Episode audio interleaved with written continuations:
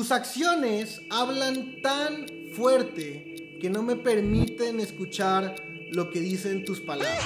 Mi nombre es Jorge Carreón, bienvenido al podcast 3%, el podcast donde aprenderás a convertirte en la mejor versión de ti mismo.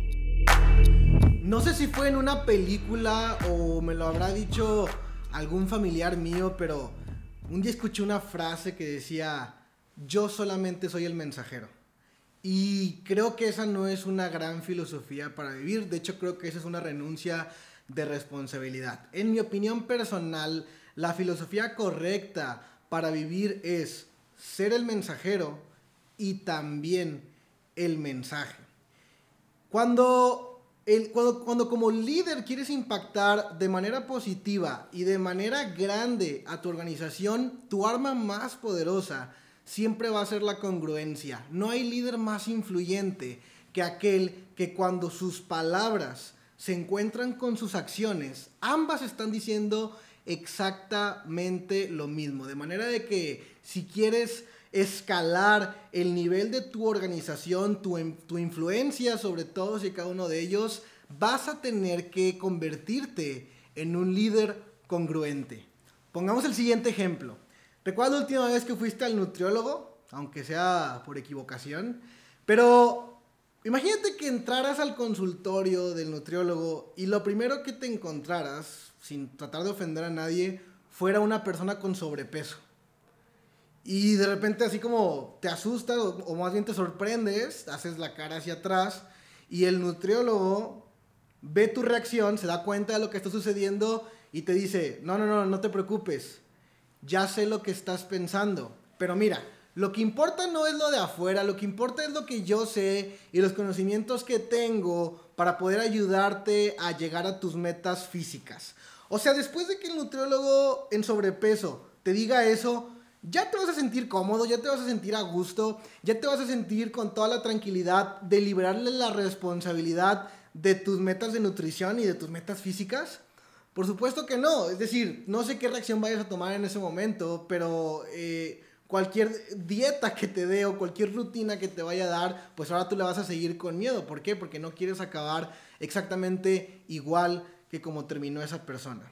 Ser el mensajero y también ser el mensaje. Un día un mentor me dijo algo muy valioso y es de que me dijo que tus acciones hablan tan fuerte que no me permiten escuchar lo que dicen tus palabras. Ahora, tres razones por las cuales tú como líder deberías de convertirte en el mensajero y también en el mensaje. Número uno, el líder se convierte en el testimonio viviente de que es posible. Imagínate toda la organización, todos los seguidores, todas las personas que forman parte de tu comunidad, que están tratando de ser exactamente igual que tú que se sienten tan inspirados y, la vida que tú estás viviendo es tan aspiracional para ellos, que todo lo que están intentando y todas las acciones que realizan es para en algún punto de su vida llegar a estar en el mismo punto en el cual tú te encuentras ahora.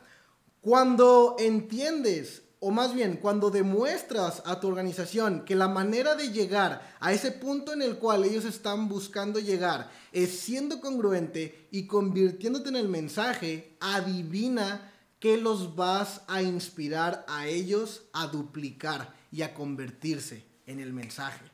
Número dos, no hay mayor arrastre que el ejemplo. La organización, la gente que te sigue, tu equipo, ama cuando te pones al frente de la batalla, cuando te pones al frente de la lucha y estás dispuesto a recibir el primer golpe de los peligros inminentes que hay allá afuera, tratando de destruir tu organización. Y cuando tú como líder no te encargas de dar órdenes y decir a la gente qué hacer, sino que creo que la prueba más eh, viviente y más real de liderazgo es no pedir a tu organización que hagan nada que tú primero no estés dispuesto o dispuesta a realizar. Las personas no hacen lo que les dices que hagan. Las personas hacen lo que te ven hacer. Es vital que tengas congruencia. Y último, cuando eres un líder congruente, generas confianza en el equipo. Y de verdad es de que la confianza es todo. Te voy a decir todos los productos que trae el hecho de que tu organización confíe en ti. Número uno, cuando tu equipo confía en ti, vas a tener a tu equipo en un top performance, en un máximo rendimiento.